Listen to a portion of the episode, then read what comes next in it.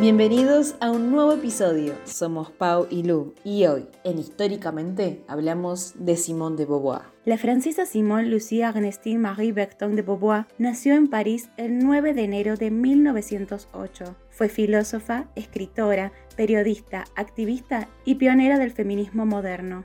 La formación religiosa católica de sus primeros años, impartido tanto por su madre y las monjas de su colegio, fue fundamental para su autoría de sus libros. Originaria de una familia burguesa, se destacó desde temprana edad como una brillante alumna. Estudió en la Sorbona, donde conoció a Jean-Paul Sartre, quien se convirtió en su compañero por el resto de su vida. En 1929 se recibió de profesora de filosofía y después de la Segunda Guerra Mundial abandonó la universidad para dedicarse a la literatura. Escribió varias obras, entre novelas, ensayos filosóficos, teatro y memorias. Su primera obra fue la novela La Invitada, en 1943. Además, fue fundadora de la revista Tiempos Modernos, cuyo primer número salió a la venta el 15 de octubre de 1944 y se transformó en un referente político y cultural del pensamiento francés de mitad del siglo XX. Su libro, El Segundo Sexo, de 1949, significó un punto de partida teórica para distintos grupos feministas y se convirtió en una obra clásica del pensamiento contemporáneo. En él elaboró una historia sobre el papel de las mujeres en la sociedad y la construcción del rol y la figura de la mujer, así como también analizó las distintas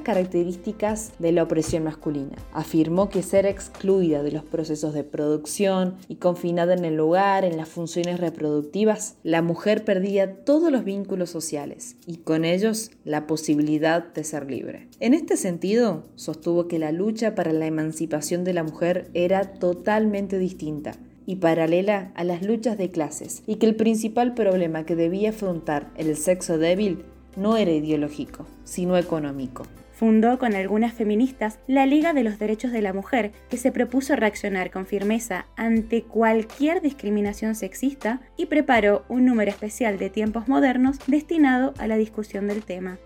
Fue premiada en 1954 con el premio Goncourt por su obra Los mandarines, donde trató las dificultades de los intelectuales de la posguerra para asumir su responsabilidad social. Además, obtuvo el premio Jerusalén en 1975 y el premio austriaco de literatura europea en 1978. En 1980, Jean-Paul Sartre murió.